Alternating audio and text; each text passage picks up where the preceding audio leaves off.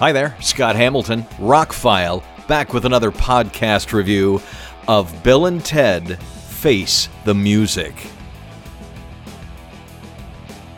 I will admit I am a Bill and Ted fan. Saw the movies when I was young, own both of them, still love the first one.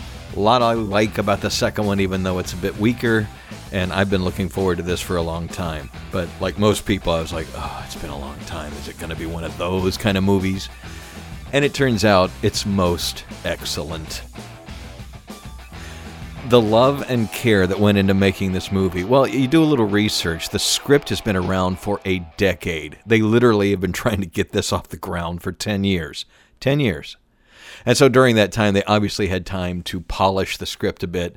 And I got to say, it's a lot more intelligent than it appears on the surface. Some of the jokes come across as dumb until you realize the layer or two underneath. It's it's it's surprisingly deep, surprisingly sweet, very positive movie. We don't really get comedies like this these days.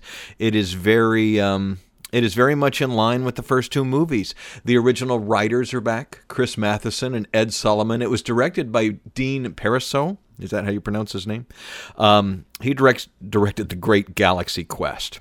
And although I wouldn't say Bill and Ted Face the Music rise to that level of, of just comedic perfection, it is a really great sequel. I mean, as sequels go, it's arguably better than the second one.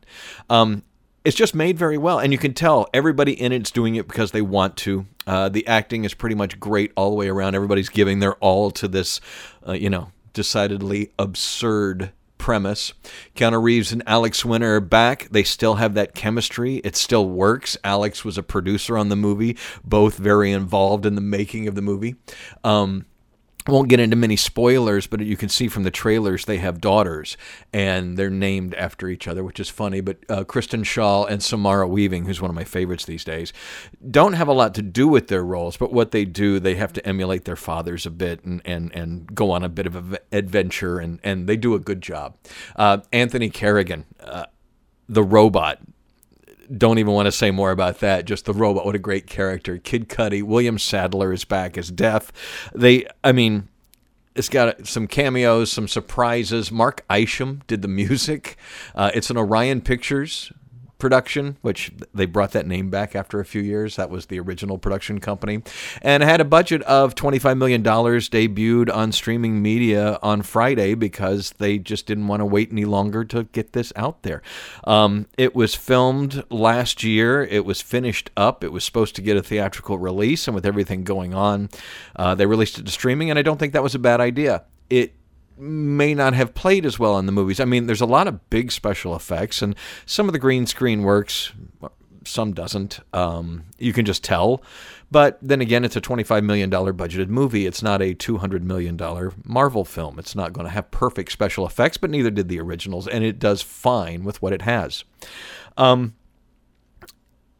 if there's anything wrong with the movie, it's a little too short but that's probably it, it feels a little bit like a mess like there could have been more connective tissue more things tying things together but it's 90 minutes and it's over. And like i said it's very sweet and very positive not in a disney way or a uh, well, it is kind of silly, but you know, in a in a mild mannered, sweet natured way, it's just a comedy that's not uh, derivative of everything we're getting these days that's that's more insulting and and you know. Anyway i i just found it to be uh, much better than i expected it to be and really looking forward to seeing uh, how the reaction is going to be with the rest of the world. Um, I don't know what else to say about the movie. If you're a fan, you've probably already watched it over the weekend and you're listening to this review going, well, what else is he going to say? Well, like I said, I don't want to get into spoilers, but I was very entertained by the movie.